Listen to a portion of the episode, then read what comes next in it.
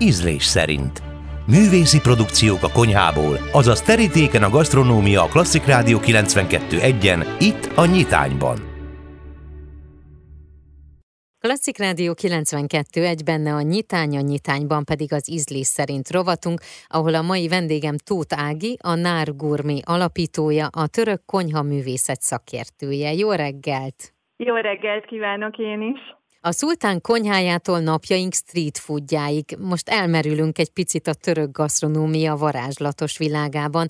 Szerintem, ha a Törökországot mondjuk valakinek, akkor biztos beugrik neki egy-két étel. De én meg viszont abban száz százalékig biztos vagyok, hogy azért sokkal-sokkal több étel van, ami török étel is jellemző rá, de esetleg nem, nem annyira elterjedt.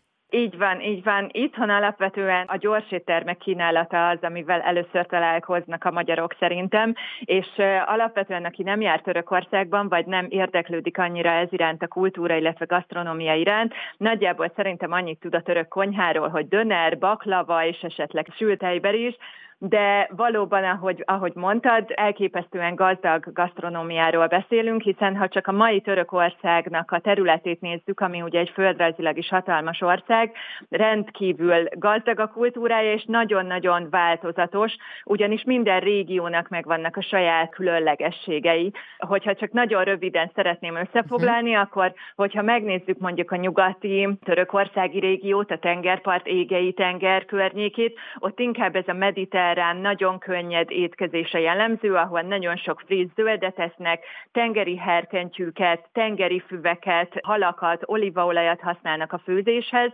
Hogyha belső Anatóliát nézzük, ott inkább a gabonák, a hüvelyesek azok, amik előtérben vannak, viszont hogyha elmegyünk Kelet-Törökországba, már a szír-iraki határ közelébe, ott pedig inkább ez a közel-keleti ízvilága jellemző, tehát a sokkal markánsabb fűszerek használata, mint a római kömény, a gránát, granáltalma, balzsamecet, esetleg a csípős paprika, és sokkal több húst is esznek, elsősorban borjút, illetve bárányt, és elsősorban vajjal, illetve tisztított vajjal főznek, tehát elképesztően gazdag és változatos a konyha. Alapvetően szerintem, ami mondjuk keleten megtalálható, és amit talán a legtöbben ismernek, az elsősorban a római kömény, ezt előszeretettel használják húsos ételekhez is, de akár még ilyen salátaszerű vagy mártogatósokhoz is.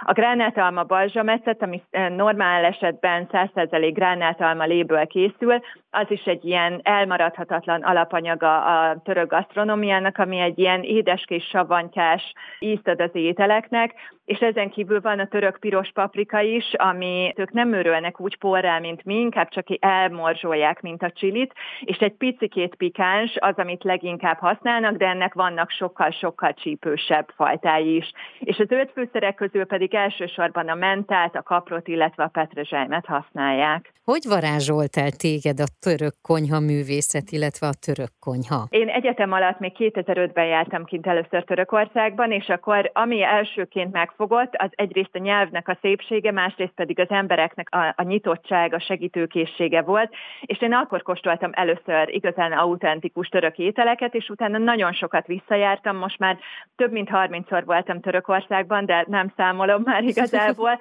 és itt szépen lassan elmélyedtem ebben a kultúrában. Rengeteg szakácskönyvet szereztem be, amiben nyilván hatalmas előny volt számomra, hogy tudok törökül, így hogy ilyen forrásokhoz is hozzáfértem. Ugye rengeteg olyan számomra példakép szakács van Törökországban, akiket YouTube-on, most már Instagramon is követhetek, tőlük is rengeteget tudok tanulni, és miután ezt választottam igazából most már a hivatásomnak, azóta egyre többet, még inkább több időt tudok kint tölteni Törökországban, és így lehetőségem van arra is, hogy a különböző régiókban szakmai gyakorlatra menjek, kurzusokon vegyek részt, és így még inkább elmélyítsem a tudásomat. És aztán ez Magyarországon hogy jelenik meg? Hogy tudod átadni a te tudásodat? Én igazság szerint egy blog írásával kezdtem, még amikor korábban diplomáciai pályán dolgoztam, és aztán annyira nagy volt az érdeklődés az igazán autentikus török ételek iránt, hogy elkezdtem saját kis rendezvényeket szervezni, illetve Magyarország legnagyobb főzőiskolájában kezdtem hat éve török főzőkurzusokat adni. Nagyobb létszámú tematikus vacsorákat, bráncsokat szoktam tartani, hiszen a reggelizés főzésnek egy hatalmas kultúrája van Törökországban. Teszem, hogy gasztrotúrákat is szervezek Törökországba. Mennyire nyitottak egyébként, vagy mennyire szeretik magyarok a török konyhát? Alapvetően szerintem nem is feltétlenül kell kifejezetten a mai Törökország gasztronómiája iránt érdeklődni,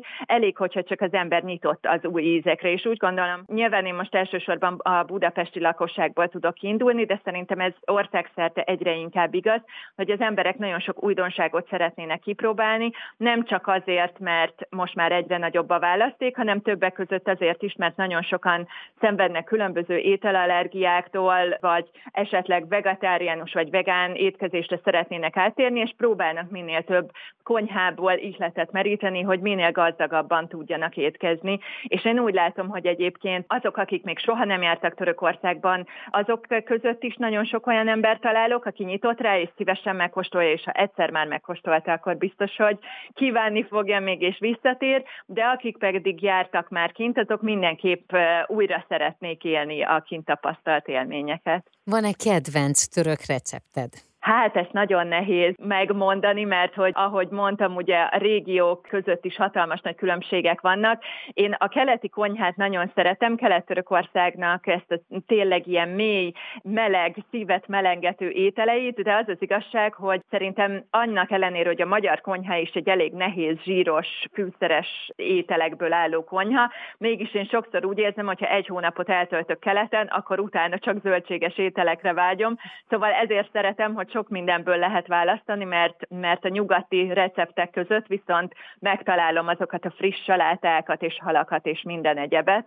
De hogyha egyet ki kéne választani, például amit most hétvégén a Pancs termelői piacon közösségi ebédnek főztem, ez egy igazi téli étel, marhából vagy bárányból is készülhet, egy lila bazsalikommal készült húsgombócról van szó, amit apróra tört rizssel kevernek össze, és sütőtökkel főznek össze, illetve paradicsomlével, és egy nagyon különleges ízkombinációt alkot a végén. Hogy mondják törökül, hogy jó étvágyat? Áfiet, olszun. Ez tulajdonképpen azt jelenti, hogy legyen étvágyad. És ha már itt tartunk, és nem sokára karácsony lesz, akkor egy zárásként. Ugye egy muszlim országról van szó, ők nem ünneplik magát a karácsonyt olyan formában, mint mi, ők inkább az új évet ünneplik, de ez a karácsonyi kultúrkör Nyugat-Európából, illetve Amerikából azért csak beszivárgott hozzájuk. Viszont Isztambulban ugye már az oszmán időszakban nagyon sok keresztény élt, akár görögökről legyen szó, vagy akár örményekről, és nekik vannak olyan tipikus karácsonyi ételeik, amiket még a mai napig meg lehet találni, és valamilyen szinten már bele is épült, úgymond Törökország gasztronómiájába.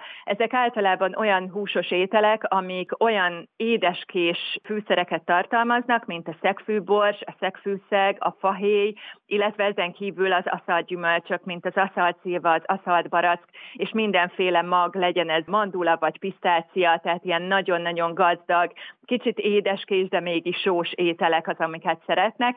Nagyon-nagyon szépen köszönöm. Én is nagyon köszönöm a lehetőséget, és boldog ünnepeket kívánok előre mindenkinek, és neked is. Nagyon köszönöm, viszont kívánom. Az elmúlt percekben Tóth Ágit hallhatták, a Nárgurmi alapítóját, a török konyha művészet szakértőjét.